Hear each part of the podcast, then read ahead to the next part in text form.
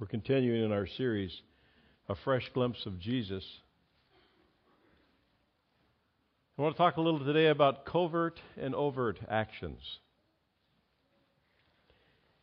There are several ways to become aware of what kind of person per, an individual is. Two are by observing their covert acts and their overt acts. Covert acts are difficult to assess. The reason being they're covert, they're hidden. Nobody sees them. However, when they become known, they can speak volumes about an individual's character or about a person's resolve. For instance, when the Bush and uh, Obama administration decided it was time to try to take out Osama bin Laden, they didn't advertise in the papers. There was a lot of planning that went into it in, in the case of both administrations. There were opportunities missed, and finally the opportunity taken, and nobody knew much about what was going on. Why? It was a covert action. Covert means to hide, to keep out of the, out of the range of uh, discovery. Overt actions are much easier to deal with. They're easily seen, they're generally and easily interpreted. This summer, we've been taking a look at the getting a fresh glimpse of Jesus. Well, it's not summer yet, I guess, but we think it'll come. And we're taking a look at it by looking at several compilations of his overt acts in the Gospel of John. There are some compelling reasons for us to be doing this. One is the fact that even in quote unquote Christian America, there are those who've never taken a look at them. Some never at all, and others never seriously. And even for those who have and have responded favorably, there's a constant need to look again. We really can't get enough of Jesus. We need to look at him again and again and again and again. And every time we look, we get a new view. I've been a Christian and working with Christian people for a long time now. And I understand that it's impossible, it is possible to bear the name of Christ without bearing the earmarks of Christ. So we need to look at Jesus' overt actions. I've been a Christian and dealt with my own humanity long enough to know that this is true. If we don't focus on who he is, and often, we may bear his name, but we may not bear his lifestyle. So today we take a look. And particularly, we're looking at the overt actions, three of them, in John chapter 2, verses 1 through 22. Through, through uh, what overt acts may we see Christ? Well, let's try this one on for size. We can see Christ through the sign he gave. It's wedding day for somebody. It's an everyday incident. It shows Jesus to be involved in everyday life and involved he was. He was in Cana of Galilee for a wedding. Family was there, friends were there, Mary, his mother, was there. She probably, as I'm told, lived in Cana now. It's interesting, there's nothing in, in here mentioned about his father, but we presume that had he been alive, he would have been there too. Some say that he, perhaps he was dead by this time, but the inference of John 6:42 says otherwise. Let me read it for you. Is not this Jesus the son of, is not this Jesus the son of Joseph whose father and mother we know? Present tense. Suggests that Joseph was still around. We do know this. Even though we don't know a lot about marriage ceremonies in that day it was a very festive occasion. It followed betrothal which is more serious than our engagement. In fact if you broke a betrothal it took a divorce action to break it we do know that the ceremony, if it was for a virgin, was on a Wednesday, and if it was for a widow, it was on a Thursday, and often the wedding ceremony would be at night. And here's the way it broke down there would be a torchlight procession by the bridegroom and his friends through the village or through the city, wherever it might be, to the home of the groom of the, of the bride. And when they got there, speeches and expressions of goodwill would be exchanged, and they would uh, have a banquet and they'd have a wedding ceremony. It was a festive occasion. In this particular case, it was also a desperate occasion. Not because it was a wedding. You, you've heard the old line, I've used it before. Most guys marry fellows like their fathers. That's the reason most mothers cry at the wedding. Should I try that again? Where are anybody out there?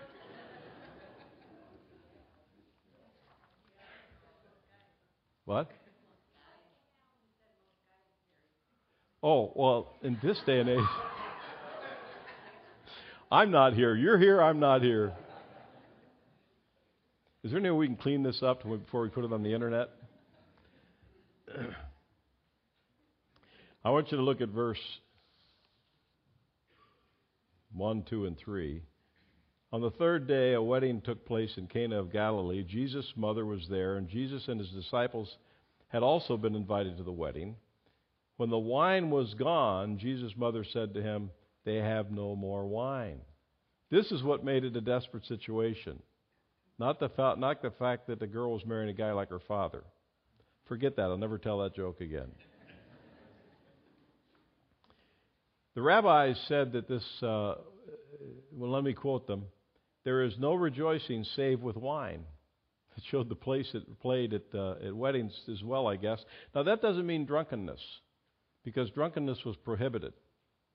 The wine was watered down. It was three parts water, one part wine.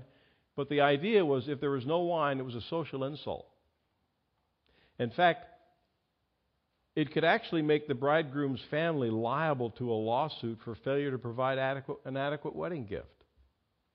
So the scene serves to tell us something about his relationships.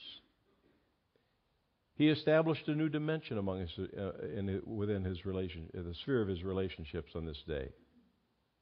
Notice, when the wine was gone, Jesus' mother said to him, They have no more wine. And his response is, Dear woman, why do you involve me? My time has not yet come. Now, Mary knew that Jesus was Messiah. How could she not? Her knowledge is shown, among other things, in her requests. She had confidence in his compassion and in his ability. And it could be that she's trying to get him to go public. She's trying to provoke him a little bit. We're not sure. But it's Jesus' response which seems startling at first to us. Woman, he calls her. It sounds so cold, but it really wasn't. Actually, if you look at John chapter 19, um, this is what he calls her when he's commending her to John the Beloved Woman, here's your son. He calls other women by the same term the Samaritan woman at the well, the woman who had been caught in adultery, the woman he healed on the Sabbath, Mary Magdalene at his, at his, uh, at his tomb, the Canaanite woman whose daughter he raised from the dead. It was common for Jesus to call a woman woman, and it wasn't a cold, heartless term at all. But it does signify something in this particular case. Rather than calling Mary mother, it signals a new relationship between them. He calls her woman. It puts a little distance between them. Jesus is no longer home in Nazareth. He's 30 years old. He's starting his public ministry. He now no longer is known primarily as Mary's son, but he's now becoming known as the Son of Man. And there's a difference. It was an understood dimension on Mary's part. Look at verse 5.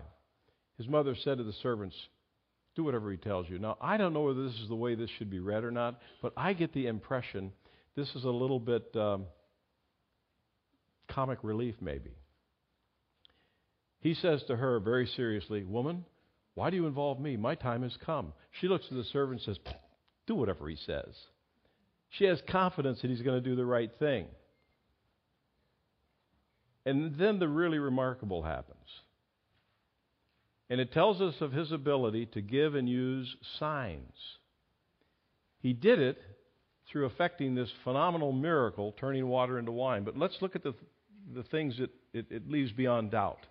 First of all, it leaves beyond doubt this Jesus' willingness to respond compassionately. His mother said, Do whatever he tells you. And what did he, what did he say? Fill the jars, verse 7. Fill the jars with water. So they filled them to the brim. It shows his ability to respond compassionately. He springs into action. It shows his power over nature, the, the miracle itself. He told them, Now draw some out and take it, take it to the master of the banquet. They did so. And the master of the banquet tested the wa- tasted the water that had been turned into wine. He didn't realize that where it had come from, though the servants who had drawn the water knew. Then he called the bridegroom aside and said, and we'll get to that in a moment. But the miracle itself is an indication that Jesus is able to do something beyond all manner of doubt. Then, verse 10 Everyone brings out the choice wine first and then the cheaper wine after the guests have had too much to drink, but you have saved the best till now. It shows Jesus' ability to work convincingly. He did it with effective results beyond the miracle itself. Look at verse 11. This, the first of his miraculous signs, Jesus performed at Cana, at Cana in Galilee. He thus revealed his glory, and his disciples put their faith in him. It's an incredible statement. The result of a need for wine was a miracle. The result of the miracle was something else again. You know what the wonderful thing is about this? The wonderful thing about this about Jesus' miracles is not that they're awesome, and they are. It's not that they are impossible to explain, and they are. It's not that they're even demonstrations of divine power, and they are. But it's this they point to something beyond themselves. They show us God at work. Notice the phrase He manifested His glory. He revealed His glory. Now, I don't know about you, but there are some words that don't particularly resonate with me when I read the Bible. And one of them is the word glory. What does it mean, the glory? Well, let's try some synonyms for it. How about his grandeur? How about his grandness, his greatness, his majesty, his splendor? Jesus made known who he was his grandeur, his majesty, his splendor. And Cana is a clear evidence of it. Look at John 1:14. The word became flesh and made his dwelling among us. We have seen his glory, the glory of the one and only who came from the Father, full of grace and full of truth. It's an incredible picture. Jesus, God in the flesh, manifests in this life and actions the very nature of God. A very helpful thing to do, especially with those with a heart for knowing God. Now, this isn't a hard thing for Jesus to do, as John establishes. Jesus and God the Father are the, are the same essence. But there's another result of springing, the, the uh, result springing from this miracle as well. His disciples believed in him. You notice it in the text. Let me find my text again. I've lost it momentarily here. Verse 11. This, the first of his miraculous signs, Jesus performed in Cana of Gal- at Cana of Galilee. He thus revealed his glory, and his disciples put their faith in him. Now, they obviously believed him, or they wouldn't have begun to follow him. But this is another step of commitment on their part. Uh, one commentator says his disciples fixed their faith in Jesus. So, do you want to see Jesus? Look at his overt acts. You want to know how to respond to him? We should behold his glory and know what we're seeing. The grandeur of God, the majesty of God, in action on behalf of men and women who are needy, but loved by him. We see it in the miracles he does today, from healing people physically and emotionally to changing lives. You want to know how to respond to him? Take a good look at his grandeur. Believe in him. As did the disciples, so also should we fix our faith in him. Now, you may think this speaks only to those in need of a commitment to make, but look again. It speaks to all of us. Those of us who are already following. It's a misnomer in evangelicalism that once you've come to faith, you've come and it's over and, we've, and you've arrived. That's true in a sense, but it's not over. It's just begun. We'll consistently be learning more about what it means to follow and believe. So the challenge is to all, unbelievers and mature believers as well, to believe, to fix our faith in Christ. Think about what he did. Think about how it changed the wedding. Think about how it changed those who witnessed it. Think about how it changed his disciples. Think about how it can change us. We're talking the glory of God here. We're talking the grandeur, the majesty, the incredible difference there is in Jesus as compared to all others who walk this earth. Because he was and is God in the flesh. So we can see him through the sign he gives. We can also see him through the scourging he initiates. What comes next is an extreme incident, and it tells us of Jesus' action in light of bad behavior. His action showed some great resolve. Look at verse 14 and 15. In the temple courts, he found men selling cattle, sheep, and doves, and others sitting at tables exchanging money. So he made a whip out of cords and drove all from the temple area, both sheep and cattle he scattered the coins of the money changers and overturned the tables. The situation is this people had to travel long distances to get to the temple to make their sacrifices, and some decided rather than bring their animals with them, they would purchase animals on site. Then they wouldn't have to have, force the animals to travel long distances. It was a convenience. They were not unlike us. They would have loved our malls. This was convenient, so it seemed a reasonable thing to do. Likewise, when money making, when, the, uh, when making monetary offerings in the temple, they had to be made in the approved currency. So the money changers were close at hand. In fact, let's have them sit here, this part of the temple. It was convenient. The problem wasn't their desire to be accommodating, it was their infringing upon the temple precincts in order to do it. It was a sacrilege, and Jesus cited it for what it was. So he acted with great resolution, with great power, and it wasn't so much physical power that we need to see. What we need to see here is Jesus' moral power. In fact, let me quote one commentator.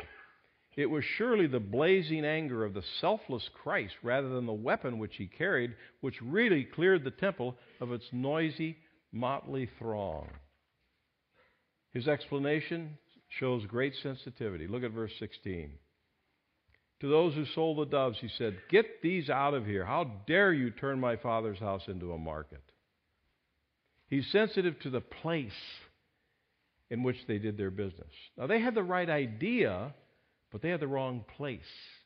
It wasn't bad for them to try to shoot for convenience for people who were coming to worship, but the place they chose, that was the issue.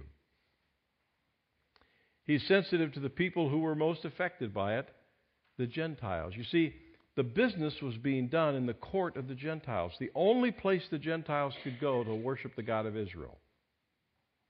So they had to come and pray amidst bleating sheep, cooing doves, clinking chains, and talkative people. What should have been a prayer room, freely accessible to international seekers, became a shopping mall. And Jesus wouldn't have anything to do with it. He's sensitive to the people who were the most effective by it. And it all provides a reflection on his righteousness. That's what we need to walk away from here with. It's manifested zealously. In fact, such zeal put the learned in mind of a messianic statement about him. I mentioned last week there's something like 456 verses in the Old Testament that reflect Messiah. Here's one of them. Look at verse 17 his disciples remembered that it is written, Zeal for your house will consume me. That's a quote from Psalm 69 9. And what it implies is a special relationship Jesus had with God. It is, as it were, a sign, a sign of the advent of Messiah. Jesus' actions are far more than merely the indignation of a Jewish reformer. John makes wise use of the Old Testament, recalling that the witnesses, the disciples, observed something. It was wise because it would provide a touchstone a frame of reference for all who knew its teachings. It even provides a touchstone for us today. It illustrates the depth and the riches of the plan of God. A thousand years, get this now, a thousand years before Jesus upset business in the courts of the, of the temple, David prefigured what the zeal of Messiah would look like. Zeal for your house will consume me. And those who were learned and knew the scriptures had a little light go off in their head when Jesus did this. Aha, Messiah. Messiah. Want to see Jesus? Look at his overt actions. Want to know how to respond to him? Respond the way the earlier disciples did. We need to affirm our own observations about him as Messiah.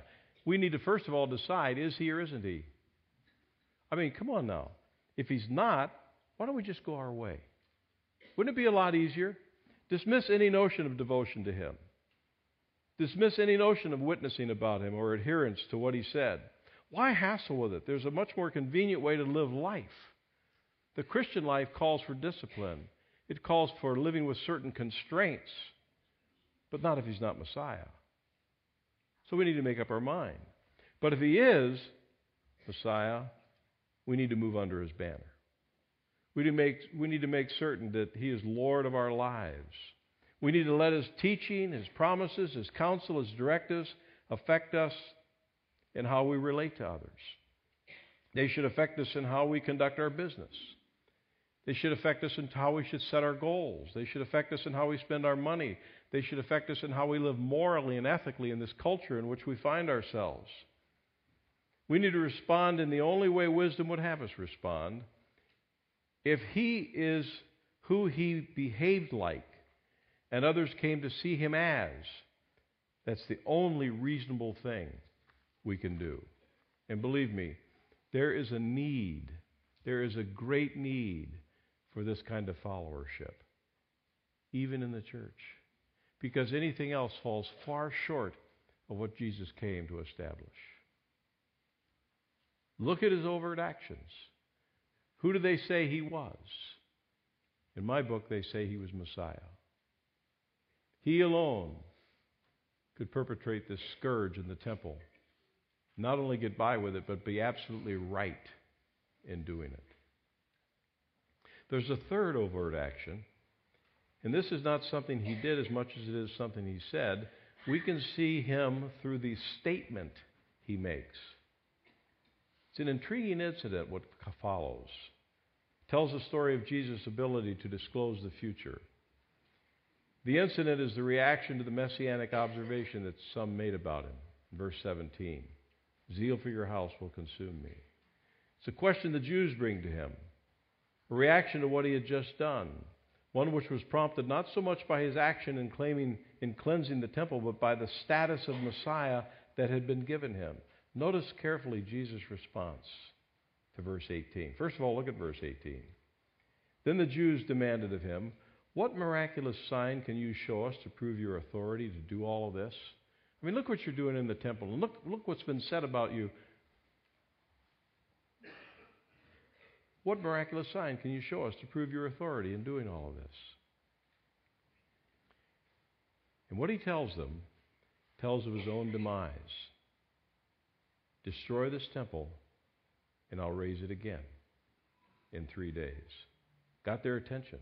In fact, later on, this statement that Jesus makes would be used against him, and it would be used against his own.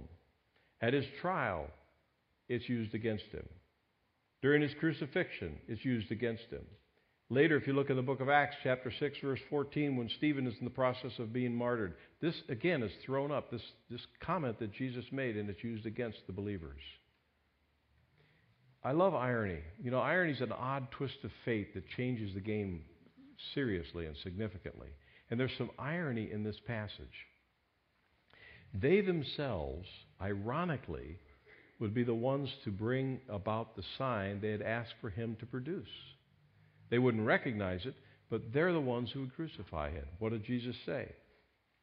Destroy this temple. They're the ones who destroyed it. He's talking about his body, that temple. Also, ironically, In killing Jesus, they would provide the one sacrifice for sin that would render obsolete all the sacrifices given in the temple they so highly revered. Isn't that something interesting? More than interesting. It's divine. It's God at work. Jesus' word for temple here denotes the place where, the, where deity dwelled. And remember, he was speaking about himself. And this is just another allusion to his divinity. Recall Jesus elsewhere of himself. He says, Something greater than the temple is here. Why does he say this? Because God's presence is more manifest in him than it would be in the temple at any time. And Jesus tells us in this passage of his own resurrection Destroy this temple, me, and I'll raise it up again in three days. Another allusion to divinity. The Jews, as well as his own disciples, seem to miss this altogether. In fact, we have evidence of them missing it. Jesus talked about his death and resurrection in Matthew chapter 16, what did Peter do? He took him aside and rebuked him. What did Jesus do? He told Peter, Get behind me, Satan. The disciples at that point just didn't get it. We needn't be too hard on them. There are many things we don't get either. But Jesus' death and resurrection, those separate entities, are inseparably linked. Both are signs of the Messiah and of the salvation he brings. Jesus' comment would eventually mean more to those who heard it. It would mean more to his immediate disciples. Look at verse 22. After he was raised from the dead, his disciples recalled what he had said. Then they believed the scripture and the words that Jesus had spoken. They believed the scripture. Now that could be one scripture, likely Psalm 16:10, where it says, "Thou wilt not abandon my soul in Sheol, neither wilt thou allow the Holy One to see the pit." Or it could mean all of the Old Testament teaching in general about him. At any rate, they believed. They fixed their faith more accurately once they learned of the resurrection. And it says they believed the word which Jesus had spoken. Uh, prior to that time, they probably thought Jesus had spoken figuratively or parabolically, but not after the resurrection. Not after the resurrection. Their experience is none other than a fulfillment of what Jesus meant when he said, The Holy Spirit will teach you all things and bring to your remembrance all that I said to you.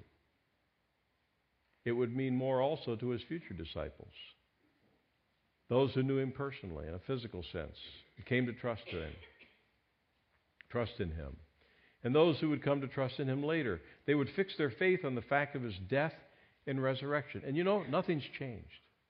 Nothing's changed at all. That's why we add a hearty amen to Paul's summation on the resurrection. And when Paul in, in uh, 1 Corinthians 15 says, Thanks be to God who gives us the victory through our Lord Jesus Christ. Three overt actions. What do we do with them? Well, do you want to see Jesus? Look at the overt actions. Look at what he did. Look at what he said include the things he said as a result of what he did. Want to know how to respond to him? The only logical way to respond to a God who would plan to be destroyed and resurrected on our behalf is to serve and follow him out of gratitude. It's a call we often extend to those who've yet to declare themselves for Him, but it's a call we all need to respond to again and again and again in our lives. And I don't mean we get saved all over again, but we reaffirm over and over and over again in our lives. Yes, we're yours. Yes, you're God. Yes, you came to die for my sin. Yes, you allowed your, your temple to be destroyed. Yes, you raised again. You, were, you arose from the dead again after three days. Yes, yes, yes to Jesus.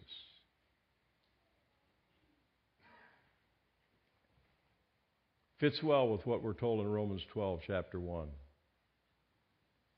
Romans 12, verse 1, pardon me, where we're enjoined to lay aside every encumbrance and the sin which so easily entangles us, and run with endurance the race that is set before us.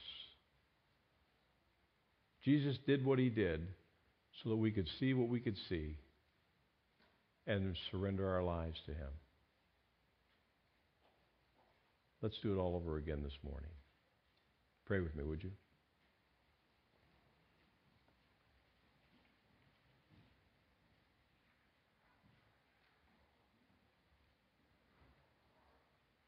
Father, we weren't there. All we can do is read of it, but read we will and respond we shall to what you did at that wedding in Cana of Galilee. And we weren't there, and all we can do is read of it,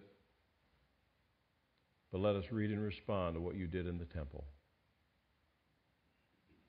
And again, we weren't there. All we can do is read of it. But let us respond appropriately to how you, res- how you responded to the Jews who quizzed you for a sign. What greater sign could we have?